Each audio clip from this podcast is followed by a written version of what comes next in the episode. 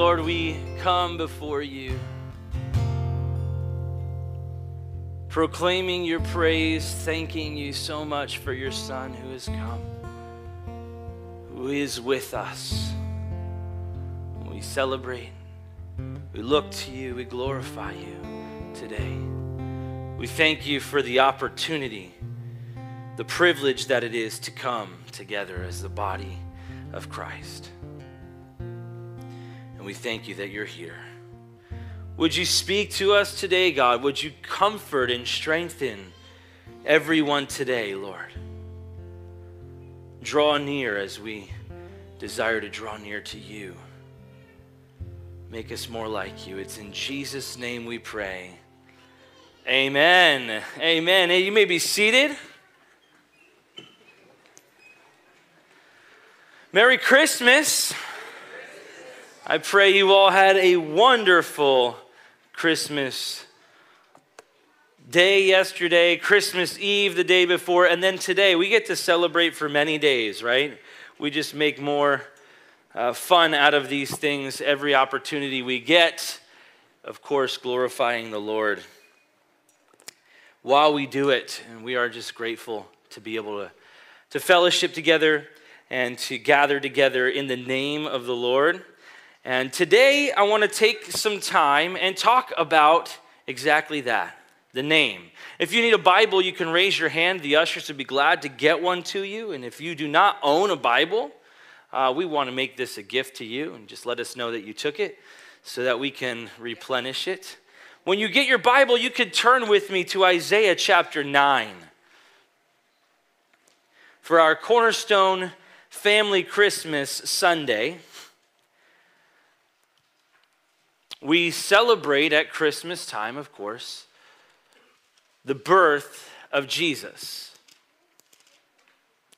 And when we talk about a birth, you think of all the things, you think of the birth announcement, right, in this day. In that day, they didn't have the social media to make their birth announcements, they didn't have the opportunities to do their big gender reveal parties and have the blue or the pink smoke bombs or confetti cannons and all the fun things like that. And they didn't have, you know, name picking the way that we would imagine or the way that we plan it out these days.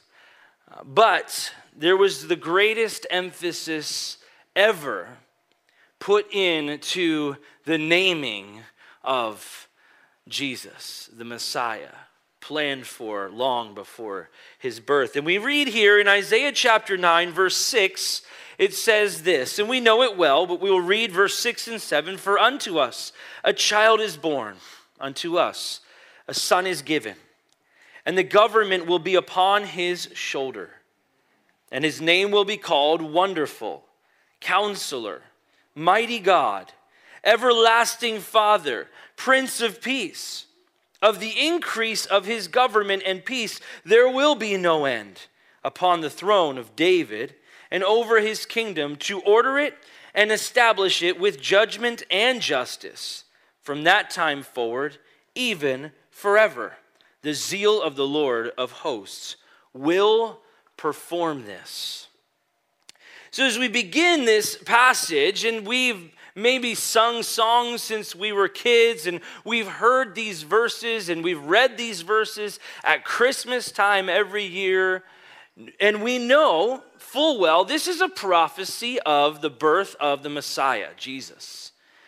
And in this prophecy, 700 years before Jesus was born, after this, in, in between this prophecy and the birth of Jesus, there was then 400 years of silence they called it the dark age, this time that there was just silence, the silence and darkness of, of the people and facing oppression and struggling through life and wondering when is the Messiah coming and where is the word of the Lord and having to hold on to the hope of the promise. But here is the hope that is given to a people through the prophet Isaiah and the hope of the promise that is in the name of Jesus.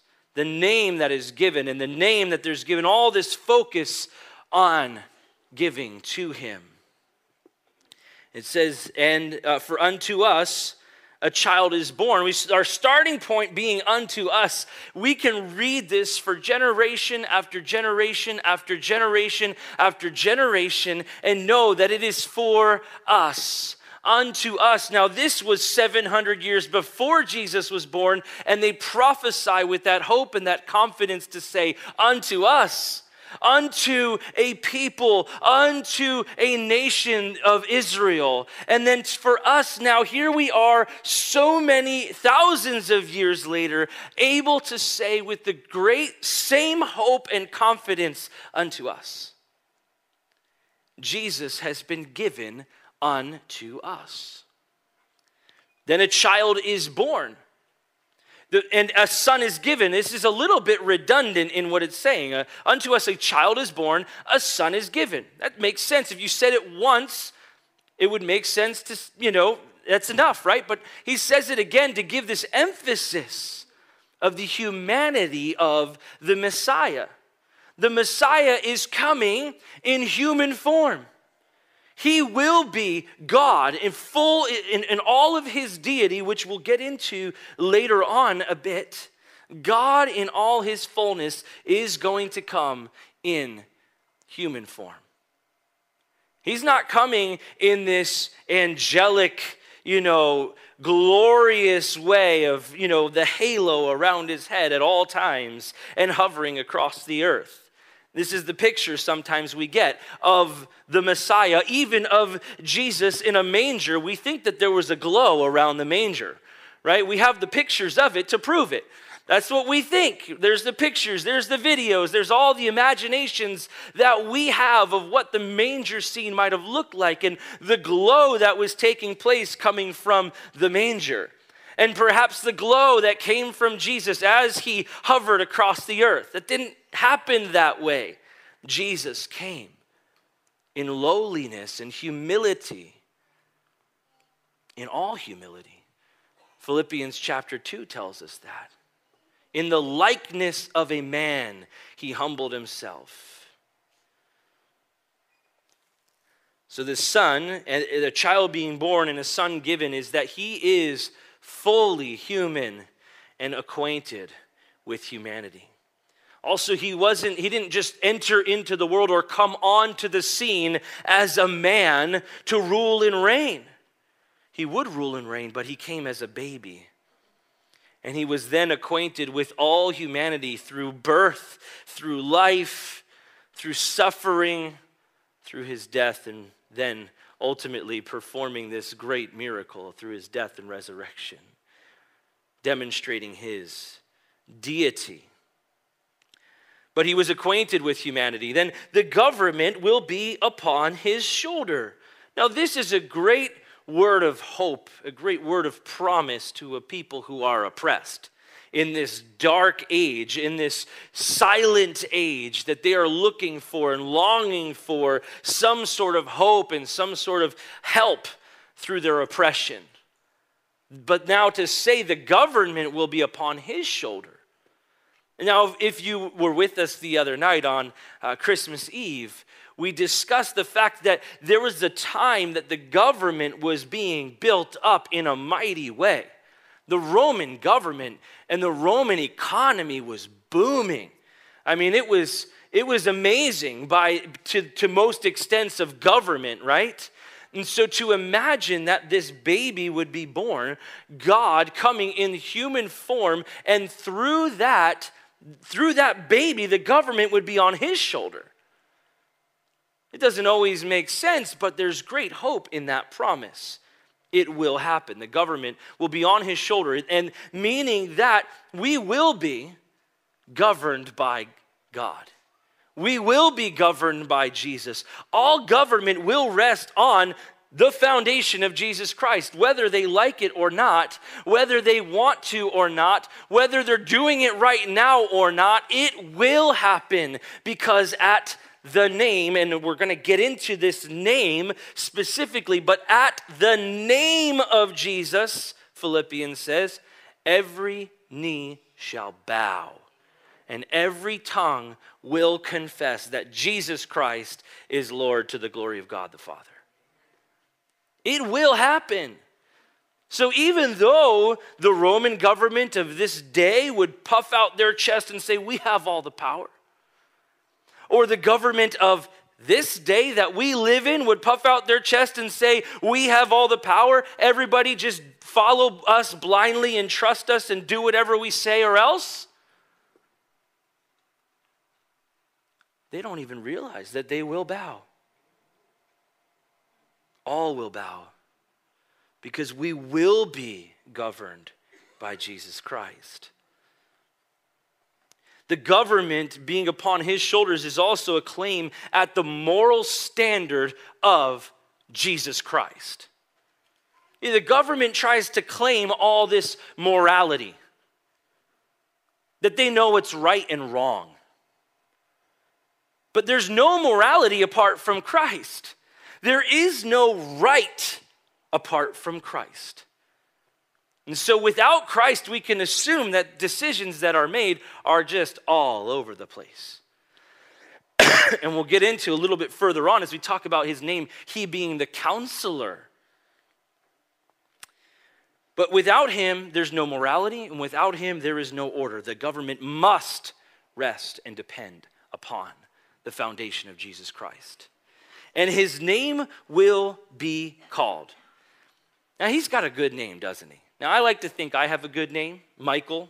It's a good name. I know there's several, if not many, Michaels in this room because it's just the way it is. We live in New Jersey, especially. You say Michael, and 15 people turn their head most of the time. Years ago, when I was the youth pastor, we had eight Michaels in the youth group. Out of 50 kids, we had eight Michaels. So you say, hey, Michael, or Mike or Michael. Like, yeah, what? I could get half the youth group to respond to this one name, myself included. Over the last 50 years, Michael has been in the top five of names in the United States of America. Every single year. 32 out of those years, it's been number one. So I like to think I've got a good name. Just saying. And if you have a Michael, good job. I have one. There he is. There's a few over here. I see you guys.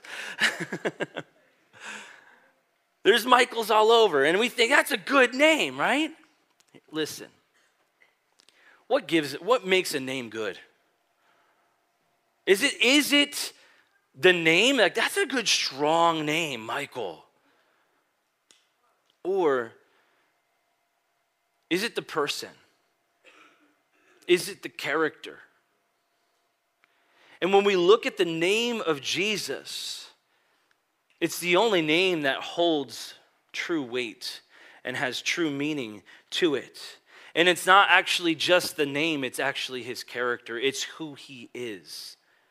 We could give anybody we want the, the best name possible, and we can agonize over it for these, the months. And some people have names picked out before they have kids, right? If it's a boy, it's going to be this. If it's a girl, it's going to be this. And they've got it all mapped out. And we can agonize over that decision and make the decision and have be all committed to it and think it's a great name, but the name doesn't make the person great. Jesus is the name that makes a person fall in humility at his feet. Any one of us, greatness, there's no greatness apart from Christ. The name, his name, Jesus, is great. And here in chapter 9, verse 6 and 7, we see the prophecy 700 years before Jesus was born and the focus and emphasis given to the name of Jesus. We think we plan out our kids' names, God planned out the name. And the name was given. He was given the name that is above every name.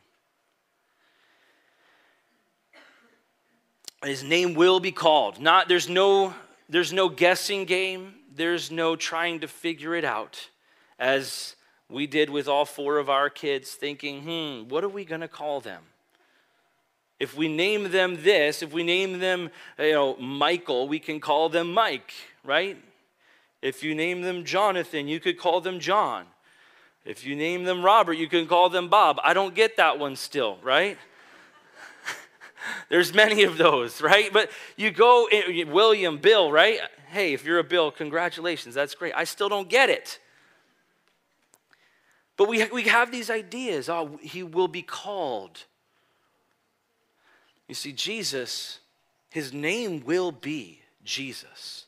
And in that name, there is so much that goes with it.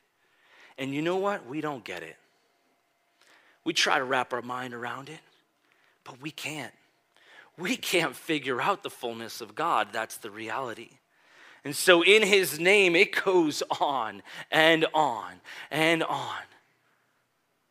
There's so many definitions of who God is, descriptions of his character and his greatness. And now here's just a few in Isaiah chapter 9. He will be called wonderful. Wonderful. He Jesus amazes us. And we stand in wonder, right? Wonderful. It is full of wonder. And so we are amazed and we stand in wonder at who he is. Again, this is not just a name he's been given, but his character that is represented and presented through these many names. One of the definitions of the word wonderful is miraculous. Another, marvelous. Another, extremely good. And another, inspiring. There's a lot of different adjectives that describe this one adjective wonderful. Yet Jesus alone can be defined as wonderful. As we are filled with wonder, we marvel at him. We are amazed by his glory, and that we get to behold him. Beholding the Lamb who takes away the sins of the world. Continuing on, he, his name will be called Wonderful Counselor.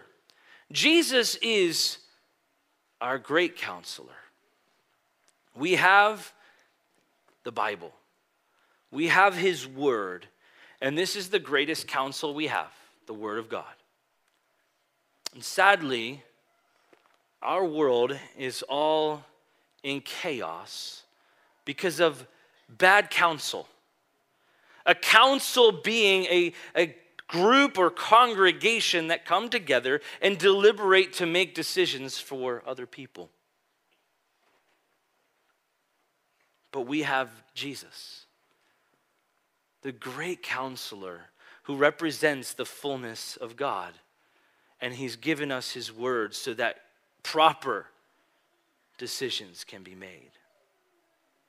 He is the one and only counselor. He's our guide. He's the only life coach that we need. And He is the answer to our problems. And let's just admit this we need counseling. So we need Jesus. He is mighty God. He is mighty and He is God.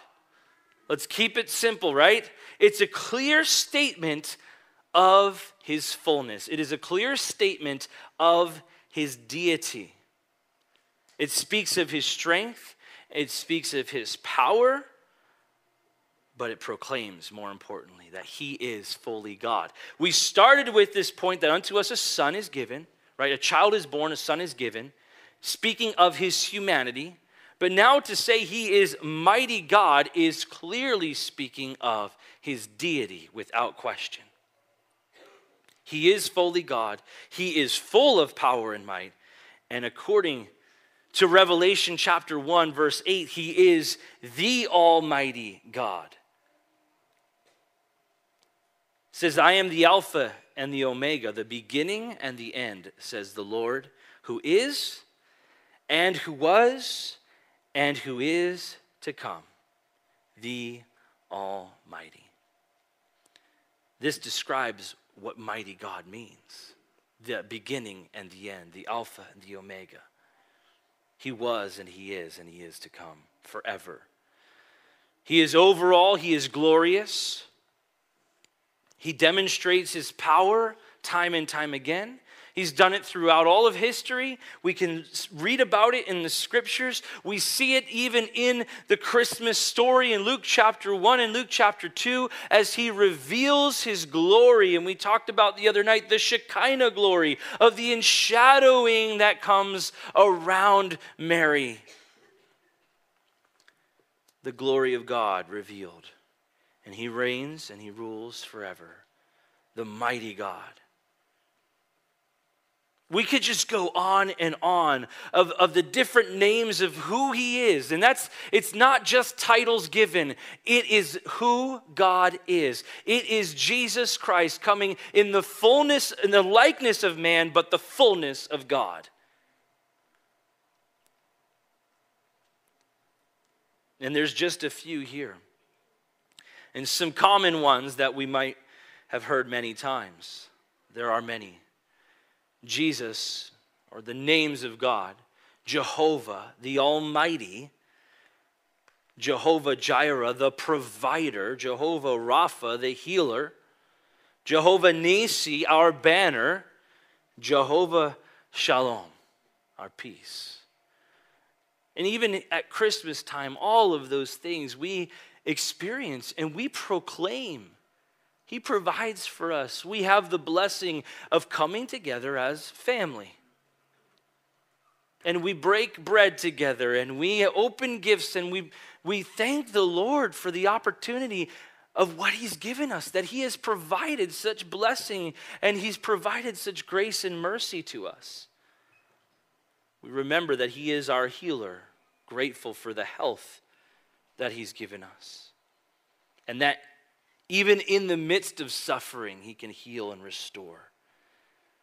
We remember that He's our banner as we proclaim these truths throughout the whole Christmas season. We sing the songs, Joy to the World, and Silent Night, and waving the banner of Jesus over the banner of Rudolph and Santa and Frosty and all the other things. We wave the banner of Jesus and He is our peace. Time and time again, we are reminded that He is our peace, and we will further look into that in a moment. You see, we could go off down all the different rabbit, rabbit trails of who He is and the names of God and the name that has been given to Jesus. But this clearly identifies Him as mighty God he is fully God. He is the fullness of God that has come in the likeness of man. We continue on then, everlasting Father. The idea in these words in, in the original writing of the in, in Hebrew is that Jesus is the source or the author of all eternity. John chapter 1, verse 1. In the beginning was the Word. Jesus is the Word. And the Word was with God, and the Word was God. The source of life is Jesus Christ, and that's what this is telling us here in the title, in the name, Everlasting Father. He is, as we read in Revelation chapter 1, verse 8, the Alpha and the Omega, the beginning and the end. He is the source of life. All things are made by him, for him, through him. And he's the author of eternity. So when we say everlasting Father, he is everlasting God, Almighty God, everlasting Father, beginning and end. He's the source of life and he's the author of eternity. We continue on then, he is the Prince of Peace because Jesus brings peace. And he doesn't, he doesn't, it's not just like, well, he brought peace and then they had peace for a while. He brought peace and it remains because he's God with us. And therefore, peace remains with us because he is peace. And it's only Jesus that's going to bring peace. We will be at odds with the world as believers in Jesus Christ unless we see people come to Jesus. We're going to be different. Jesus tells us we are not of this world. But he brought peace between God and man when he took the punishment of death on the cross. And to this day, he brings peace to our hearts in the midst of suffering, in the midst of turmoil, in the midst of pain, in the midst of, of the things that you face in life that may be so difficult for you. And maybe right now, even at Christmas time, you're reminded of all the pain, maybe, all of the suffering, all of the loss that you've experienced. But remember that it's Jesus who brings peace.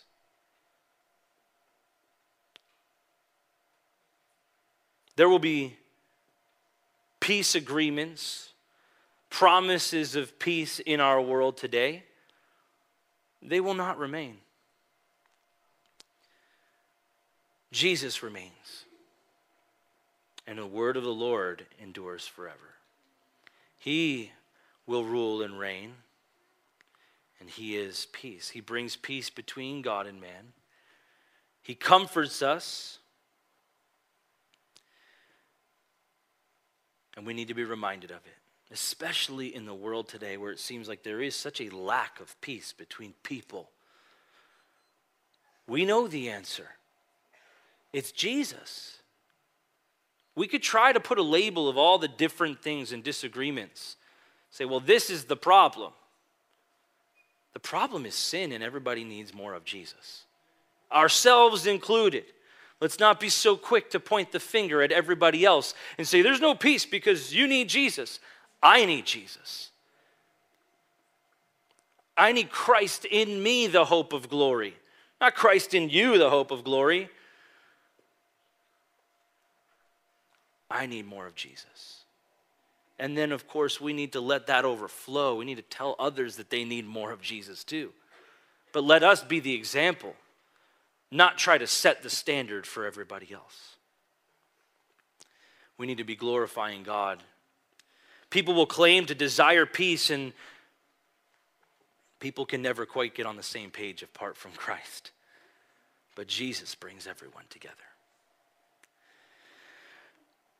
Then we continue on in verse 7.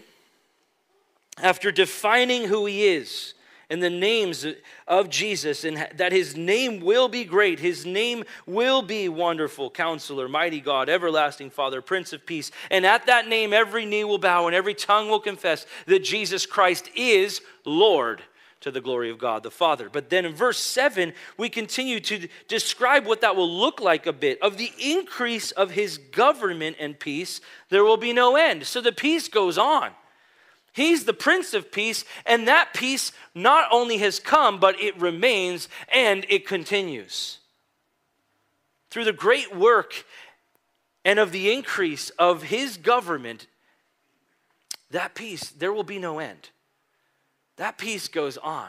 And that peace doesn't look like we want it to look sometimes, and we think, oh man, everything's chaos. But he has brought peace and he remains. And it will his government and his peace will increase. And there is, it says, no end to the increase of his government. All things are happening according to his plan. As we started with in the beginning, we will be governed by Jesus. Again, here it is. The increase will happen. His government will increase, and we will be without question governed by Jesus Christ. There will be an increase not only of his government, but because of the increase of his government, there will also be an increase of his peace. As world peace decreases, we become more reliant on Jesus. Therefore, true peace increases. And then uh, it says, continue in verse 7 upon the throne of David and over his kingdom. The nation of Israel Specifically, there will be peace over the nation of Israel to order it and to establish it. He will bring order and he will establish his kingdom. And it's in judgment, with judgment and justice, bringing these things together in such a perfect way. And it's only Jesus who can bring those together judgment and justice. It's only through Jesus. It's perfection. There's no problem in his system. But it's going to be forever. It's from that time forward, and that time that it's talking about is the time that Jesus is born. Remember, this is 700 years before Jesus was born. It's from that time forward, there will be increase of his government, of his peace. There will be increase of his establishment. There will be increase of his judgment and justice. There will be peace because of him from that time forward when Jesus is born and forever. And how it takes place is the zeal of God. It's His desire that makes it happen. It's not people trying to usher it in and pull it in and cl- claim and grab at the peace and make things happen in our way because we will mess it up. But the zeal of the Lord of hosts will perform this. It will perform not only the miracle of the birth of Christ, but it will perform all the work of the increase of his government and the increase of his peace, the increase of his establishment, the increase of the glorification of Jesus Christ. That will come because God desires it, and that's it. It's not going to come because we make it happen, it will happen. It's His zeal and it's His desire to make these things happen. That's His plan. And that's what He desires to happen because He loves you and me that much. The zeal of the Lord of hosts was to save His people. That's why He sent His Son. The zeal of the Lord of hosts is great love for you and for me. And that's why there will be this plan for the baby to be born and laid in a manger and presented as the lamb, the sacrificial lamb. And then to hang on a cross to be presented as the sacrificial lamb because of his love for you and for me. Because of his zeal. It's his desire, it's his plan, happening the way that he desires it to happen.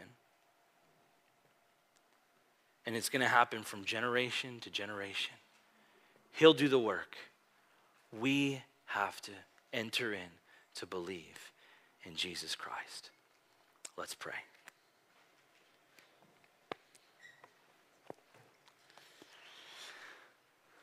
Jesus, we thank you so much that you came. And we look to you Today we glorify you. We thank you for this day and this time to come together as, as a people celebrating that we have God with us. We thank you for that name and the power that is in the name of Jesus. To set the captives free, to break chains, to transform lives to be our wonderful counselor, our mighty God, everlasting Father and Prince of Peace. We pray for peace, not just peace of this world, but peace with God. That we would be more like Jesus. We pray that we would come to a place of understanding and knowing who you are and putting our trust in you. We love you. We thank you. And we proclaim today that we need you. Would you bless us and draw near to us? listen, if you don't yet have a relationship with Jesus, Let today be the day. Even you kiddos who are in the room, if you've not given your heart to Jesus Christ, let today be the day. Enter into that relationship because Jesus came to this earth. He is fully God and he became a human and that's why we celebrate Christmas, but we look from there at the plan for salvation. Jesus died on the cross for your sins. And he rose from the dead. And he wants to have a relationship with you. He wants a friendship with you. He wants you to give your heart to him and live for him. So if you want to do that today, you can say these simple words in giving your heart to Jesus. Say, Dear Jesus, I confess that I'm a sinner. And I believe in you. I believe that you died on the cross and that you rose from the dead. And I give my life to you. Would you come into my life and make me more like you? In Jesus' name, amen.